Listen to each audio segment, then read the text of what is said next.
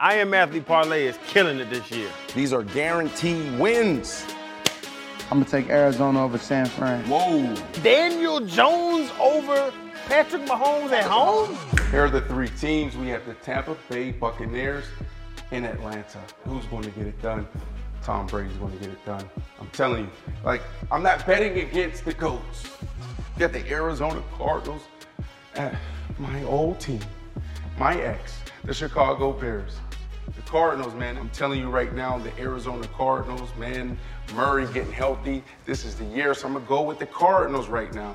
So the last game, I'm gonna go with Jacksonville at the Rams. The Rams, the chemistry continuity, is it really gonna mesh this week? Jacksonville, now I know there's some games where Jacksonville's in it. And I know there's some games where it's like, oh, who's this Jacksonville team?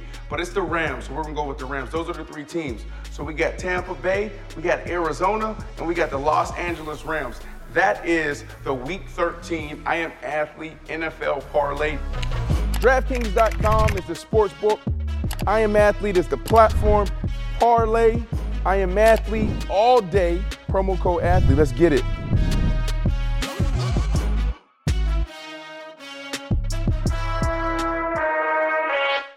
Five minutes ago, I was upstairs on the second floor here at NASCAR's headquarters, and I see this poster. What's the Wendell Scott race story? It's a combination of what happened on that particular day and that, that particular race in Jacksonville, December 1st, 1963, when he won the race down there. It's a combination of a, of a, a race, but also a race, his race. Mm. You see what I'm saying? So, my man right here, I was listening all night. My father was an athlete. Okay.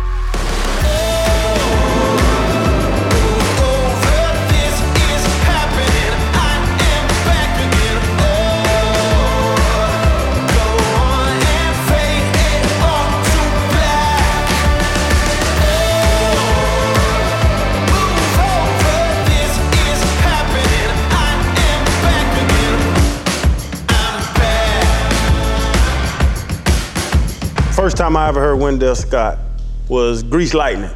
Yeah. Richard Pryor. Man, I thought it was a comedy, and I started watching. I was like, yeah, "This ain't no comedy. It's Richard." Yeah. Y'all do a lot Yeah. for your father, your grandfather. What, like when other people try with Grease Lightning, did they do a good job? They did a good job, but they wanted to create a, a movie that was a cross-sectional movie. You know, they wanted to get whites and blacks in the theater. So that was that was one of the concepts that they had about that particular uh, uh, Grease Lightning story. Uh, and dad, my dad would say like, "Man, I wish they hadn't cut that out," you know, because he was a. They cut the nightclub scenes out. They cut the, you know, I mean, he What- was. what- a- what- tell us about those scenes. Like, what was the scenes they cut out? Tell us. I mean, yeah, I mean, when we gonna get that? I want, we want to hear Yeah. those stories. That's why we got y'all on you know, the my, show. my father, man, he was a. I mean, he, he was a player. I mean, he, you know, he, had, he had all the scenes, you know, and um, so they cut some of those scenes out. Right. The movie started out with Melvin Van Peebles as the director, and he actually came to Danville, and I was coaching at the time, and, and Dad brought him out to the school, and he wanted to go all the way wild with it. And Warner Brothers, they didn't want to do that, so then they they kind of worked out agreement that he he left the set, and then Hannah Weinstein, she they made her the director. So Oh wow. I mean, that says a lot. I mean, I mean, you guys are, you know, holding it down right now and pushing the legacy forward. You know, making sure that we all remember and never, and for some, never forget. Right? Do you feel like the story has a story? Um, has it been completely told the right way yet? absolutely not. Yeah, no. Yeah. There's Not so much of the Wendell Scott story that has not been told, and that's what we're going to do. Right. uh, in conjunction with the projects that we have going, we're gonna we're gonna we're gonna tell the whole story. Right. Let me say something to you though, man. You made me think about a quote my daddy used to use. And my father said, "Look, just because I lose a race, it don't mean I'm defeated." So when you, you get in the boxing ring, if you happen to decision don't go against you, that don't mean you're defeated. Did you watch his first fight? No, I haven't seen him fight. Chad, can you give him a recap of the first fight? I'm trying to understand how the recap of the first fight would be bad anyway, but go ahead. I just yeah, just you. You look good. You, You no, look phenomenal. You, you were moving Great. well, but there was a there was a point. It was quick. Your booty was in the air. No, it wasn't. Ocho. Sir, I was down maybe 0.2 seconds Quick. and got up. You got to quick. Yeah, but you It's gotta- boxing. It's like they don't understand in boxing, you go Yeah. down. You, get, right? you you gotta have one or the other. Right. That's what it Yeah. I don't think they understand the dynamic of actually getting in the ring, Yeah. no amateur experience, on pay per view Right. in front of the world. Right. In front of fans. Right. For your first ever fight and actually doing it against somebody that does it for a profession. Like that's that takes cojones. I would tend to agree. Ocho, I you know, to I, agree. I wanted to be a boxer. Tell Yeah. them about the tell them about the fight at the garage. Tell them about the big fight at the garage, the boxing match inside the garage. Okay. one, one of the gentlemen who was with my father at the Jacksonville race, his name was Dick Cheney. They called him the Wild Horse. He was about 6'4", about 270, 280. We had another guy in the community who was, who was a professional boxer. His name was Ernest McLaughlin. So everybody hanging around the garage all the time, you know. People worked at, at Dan River Mills, they got off, they come there. And the fact, back of fact, they come down. You know, it was like a community center. So uh, we had this little agitator in the garage that night, and he said, um, "Wild Horse, you think you can beat Mac?" And uh, and Wild Horse used to call everybody Billy Boy. Billy boy. Yeah, Billy Boy. Anyway, I hit you, I break a bone. You throw your arm, block, I'm gonna break your arm. so anyway, my father had gone up to the community store, and so they were gonna, gonna box, right? And I ran. I said, Dad, that's a Wild Horse, and, and uh, Matt getting ready, to, getting ready to box, fight. He said, What? He said, he came down there, so they won't do it. So set some rules up. So we cleaned the floor off. We cleaned the floor, moved tools, moved stuff back. Gonna fight three one-minute rounds. They put up. They had forty-nine dollars between the two of them. I think it was Christmas Eve. Christmas Eve now. It's Christmas Eve. Right. So they're gonna be the referee, right? So the fight, the boxing match started, and boy, I tell you, Wild Horse was hitting Mac, and his feet was coming above the ground. and uh, but Mac, professional boxer, see, you know, he kept on aiming for, for Wild Horse chest, and kept hitting him under the heart. So then he, one day he think of, hit him on the heart. He faked it and came in and caught him with a left hook and set Wild Horse on the floor. and I'll have to admit though, they had, they had had a few drinks. Yeah. Not Mac, but Wild Horse and, and, and his buddy Bro Robinson, who was also with Daddy at Jacksonville that day. That was his sidekick, right? So uh, he's sitting on the floor, and uh, when Mac said, "Count that man out, Scott," Daddy said, "One, get up, Wild Horse. Two, get up, Wild Horse." And man, it went Daddy must have counted for ten minutes. anyway, that was that was that scene, but um, he, he, he didn't get up. He didn't get up. He didn't get up. But you know, I want to say this: that you know, my the legacy of, of my father. You know, he, we're related to Muhammad Ali. My father's mother and Muhammad Ali's mother, they were like first cousins. So did they have a relationship? Some of the family members tried to talk to, to, to, to Muhammad Ali about, you know, sponsoring daddy and everything. And his, his thing was, the last thing I heard was, if anything, it's, that's a dangerous sport. If something happened to him, I would feel guilty. So he, ne- what- he never would give us any money. Wow. So now you have Muhammad Ali, Wendell Scott. We're talking about two kings, two black men, the first in a lot of things. What do you think came with being the first in NASCAR and Muhammad Ali to do be the first of many things? Yeah. What did they have to carry? Oh man, the weight, the weight that my father carried. I listened to you guys, uh, even with, with Bubba, and um, I think that he, he's one of the vanguards of the sport, man. He raced on the old Daytona Beach course in 54, 55, 56, 57, and 58. The only black man when they had 75, 80, 90 cars in the race. They thought he, they didn't know he was black at first, you know, because he was like light skinned. He thought he was just a, a greasy white man, you know. and uh, And then after he got his license, of course, but his first race, they they they didn't want to give his name because he was he was he was killing them in North Carolina and Virginia in the modified and sportsman division and everything. So they when he came first came his first race in, in Spartanburg, he was listed as W.D. Scott. Because if, if they said Wendell Scott, they go, somebody would have known, hey, that's that that's that black guy that's killing them up in Virginia and North Carolina. Wow. So you know, the legacy he has, we, we, we, everybody knows that name, everybody knows what he did. What about y'all? Like, Wendell Scott's son, Wendell Scott's grandson, like, do you want to be, like, you know what I'm saying, step out of that, or do you have that, is it pressure on y'all to? I don't ever get tired of it. I let my son speak on it because Yeah. Yeah, he like- likes to talk more than me. But is it, pre- is it pressure to be, to, Uh, to It's not in that pressure. lineage? It's not pressure because uh, my father is a successful. Um, he doesn't talk about it enough, but he's a Virginia basketball coach and legend. He's a legend in high school basketball, and so I played for my dad, and so I sat in the stands with my grandfather as a young kid, hearing people hating on my dad. You know, especially the rival schools, saying all types of terrible stuff about him and our family and stuff like that. And so I grew up in a pressure cooker. You know what I mean? And so um, my life's work became the pursuit of uh, liberating my grandfather's legacy, primarily. You know, um, everything I'd ever done always angled back towards community or kids, and I've done a lot, you know, in my life. Um, but as far as my dad, like my dad said, no, I totally embrace who we are and what we are. I feel like it's a responsibility. Wow. You know what I mean? Because I can tell you that Wendell Scott's legacy, um, maybe we should do a social media poll, right? This would be a cool social experiment. Wendell Scott's legacy has saved people's lives time and time again throughout the years. Facebook inbox messages we get, um, DMs we get, emails, letters. People drive from all across the country just to come to our garage or to meet our family. If you ever done some real stuff, which we all have done some real stuff, when you make it out of something, then you begin to get a little more grateful for the space you hold on earth. Right? And so me, I've done some real stuff.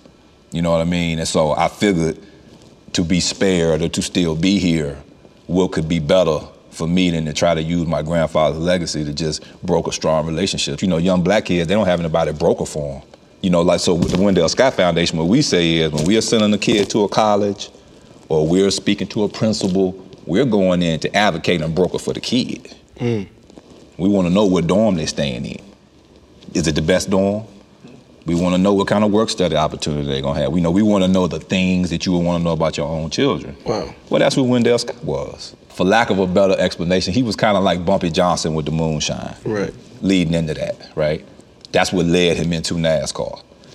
But you know, those type of figures hold a big space in the community.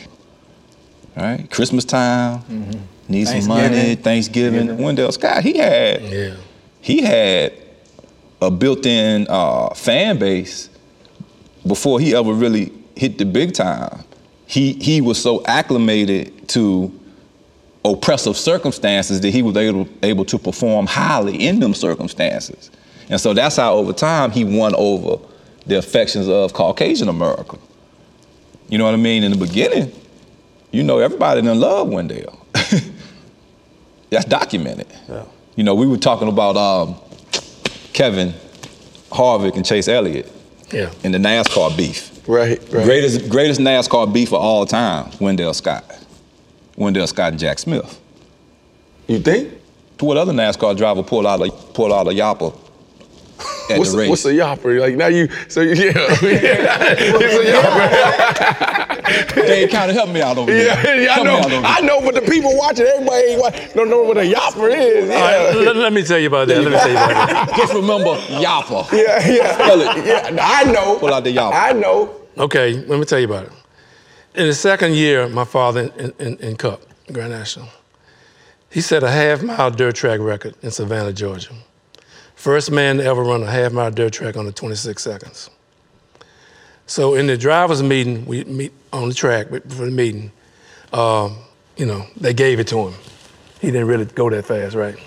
Jack Smith walked up. He said, when they dropped the green flag, said, I got five of these MF, and uh, this one right here, I'm gonna, I'm gonna run it clean through that raggedy ass Chevrolet of yours. Daddy said, well, Jack, if you pass me, pass me on the outside.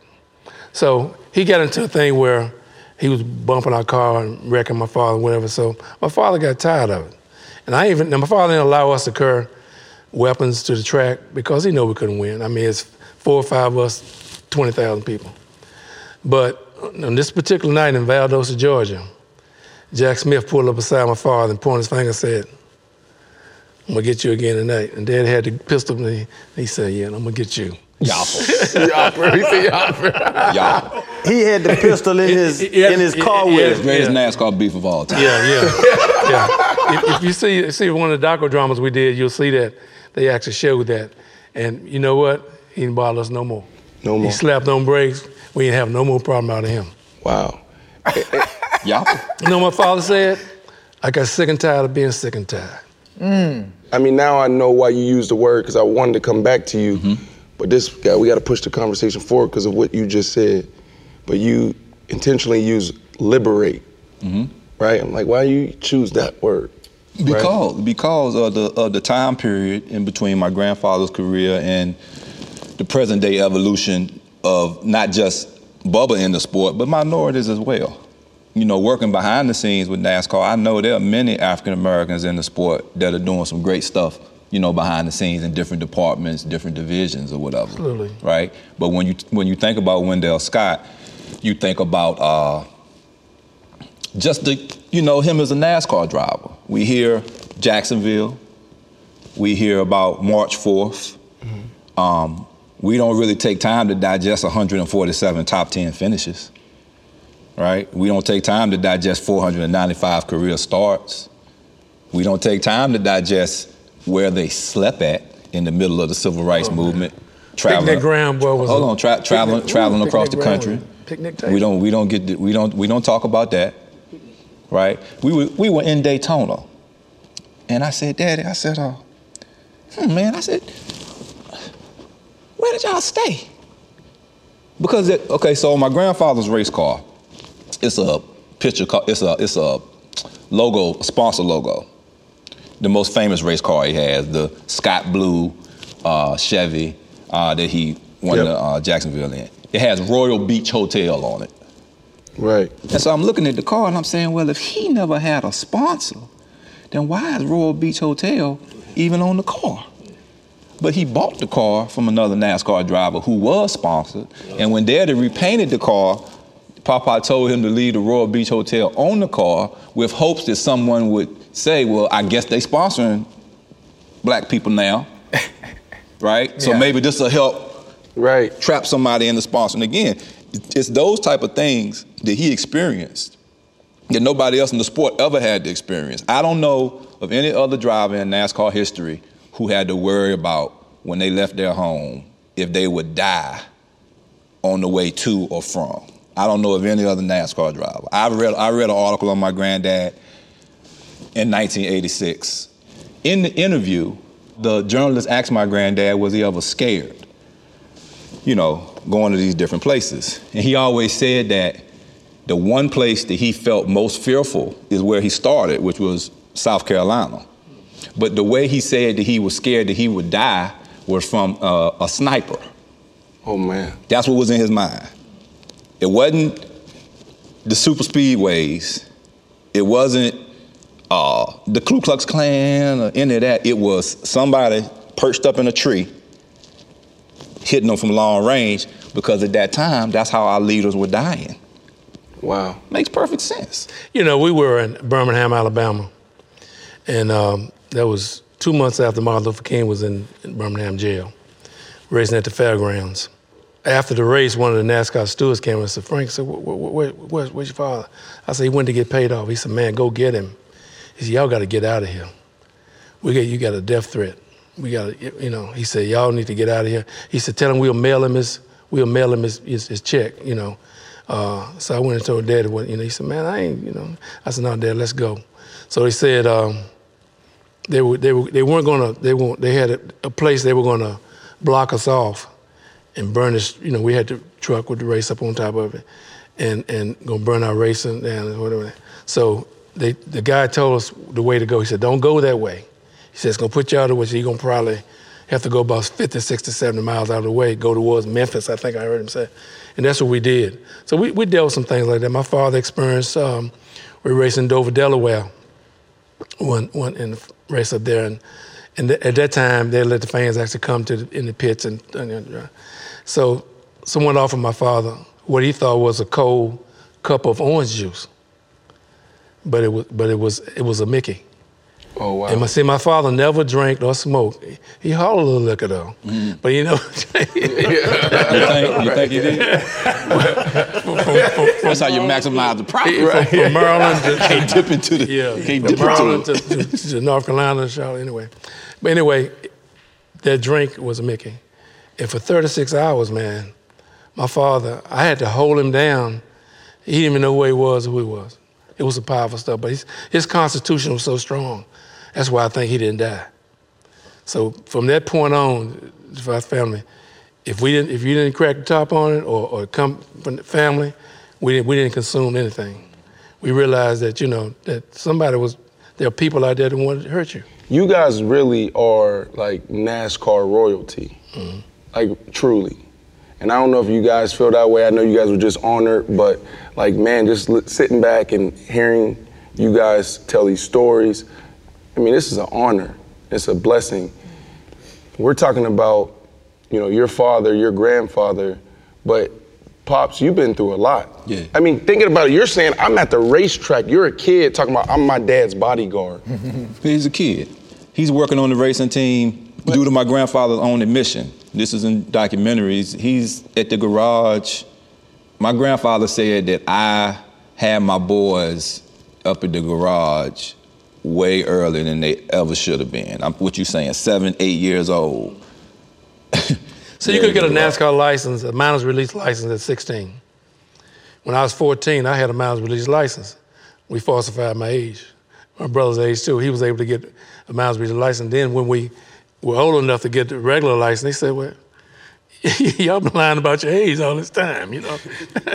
but he needed us, and I had a little mustache, and I looked, you know, older than I was. Yeah, but how, how do you go through everything you've gone through Mm-hmm. and your heart's not hardened? Bec- Well, because of my father. He was unapologetic. But he didn't let it, you know, it was a thorn. He dealt with it. He dealt with the adversity. He couldn't, I did a thing, I did a thing, I'm not gonna call it a station, but I did a thing on um, Confederate flag, even before Bubba did it. That's when Jeff Gordon and, and Dale Jr. had come out a week or so earlier and saying that they were, they wanted it away from the track, even before uh, Bubba mentioned it. And I mentioned that. And uh, he said, well, how'd you, you know, how'd you? I said, well, we were taught, we, we were busy. We they ignored it. We ignored it. Right. That's like when my, my, my uncle who got me in the sport, that's what he said. He's been in we, it we since just then. ignored it. I mean, you know, we, 80s, we they had a job to do. We were trying to survive. Right. We were counting every penny and trying to, you know, and, and, and you know, Dad said, well, you know, how should, because a lot of times he could have finished, he finished in the, in the, in the, in the top 10, uh, 25% of his races. He finished 70% of his races that he started. And a lot of times he could have finished high up, but we on the road, back then you got three races a week. You may start in Maryville, Tennessee, you go to Chattanooga, you go to Nash, Nashville. Now, if you tear your car, blow your motor, or mess your car up, you know, you, you back at home. So a lot of times he had to, um, it was a business decision a lot of times we made, you know. We decide, my brother and I, my father, we would decide how we were going to attack every race. You know, who we were going to run. A lot of times he could outrun some people They didn't because he didn't want to abuse his equipment. So if you ask about like what he's gone through, you race an entire NASCAR career, and every dollar you earn goes back into the racing operation or to the house.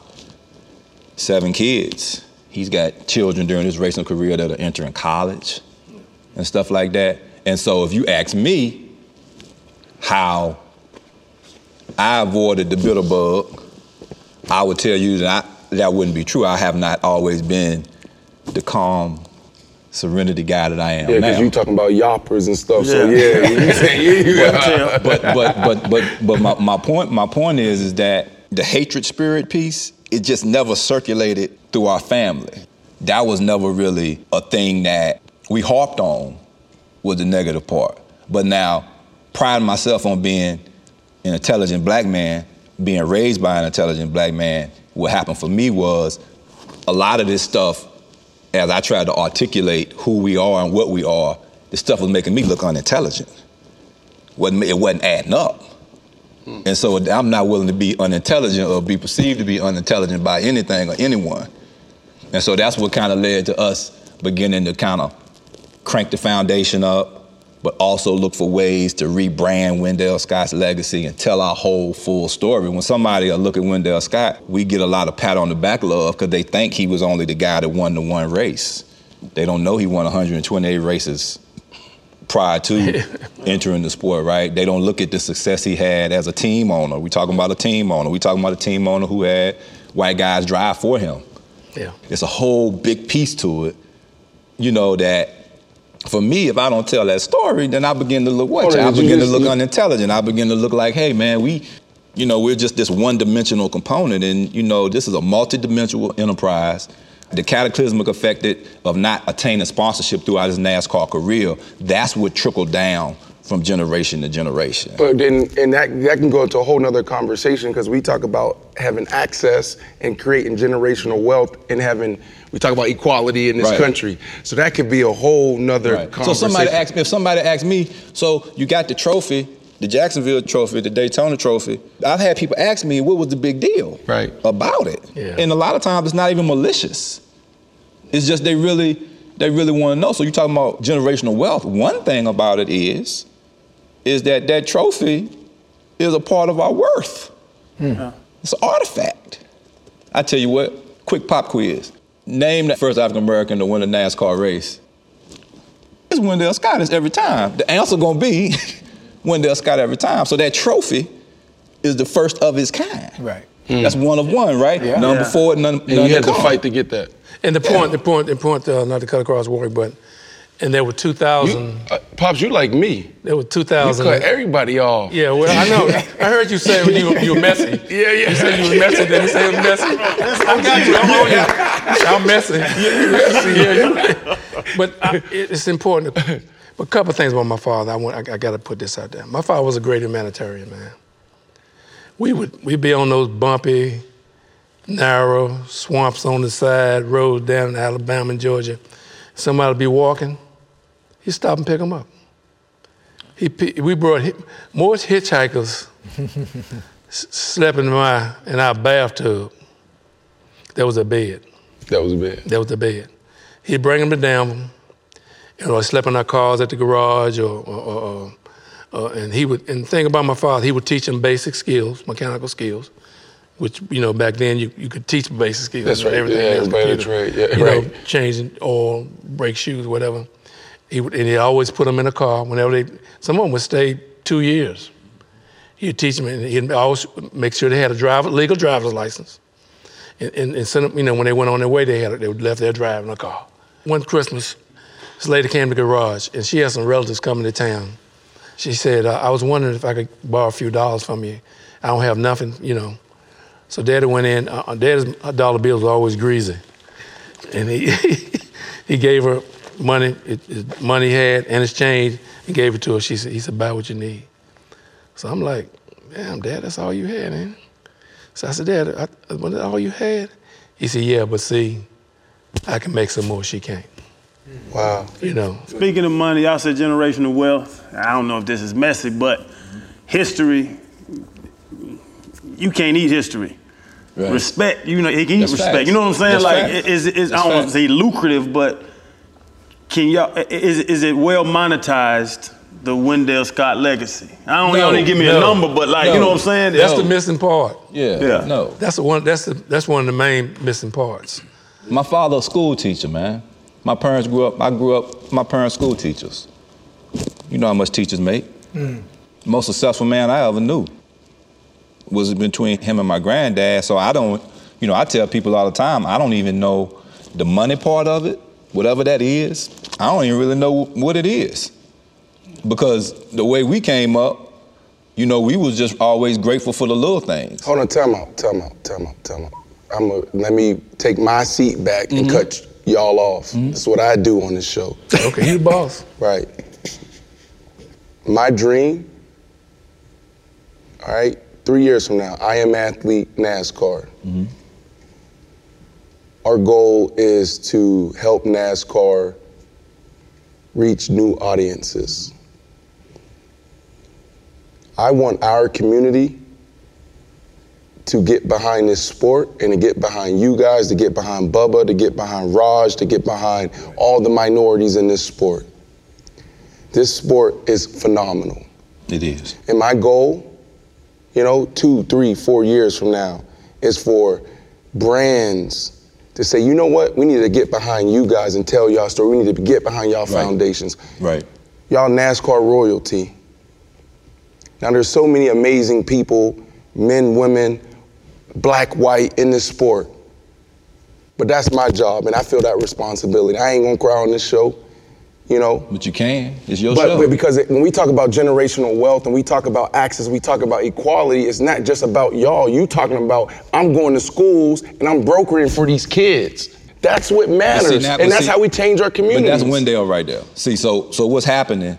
You can't have a meaningful conversation about my grandfather and not be moved to tears, because as much as you think you know, you really, you know what I mean. You you you really don't know. So that's a that's a that's an authentic feeling. You would not be by yourself.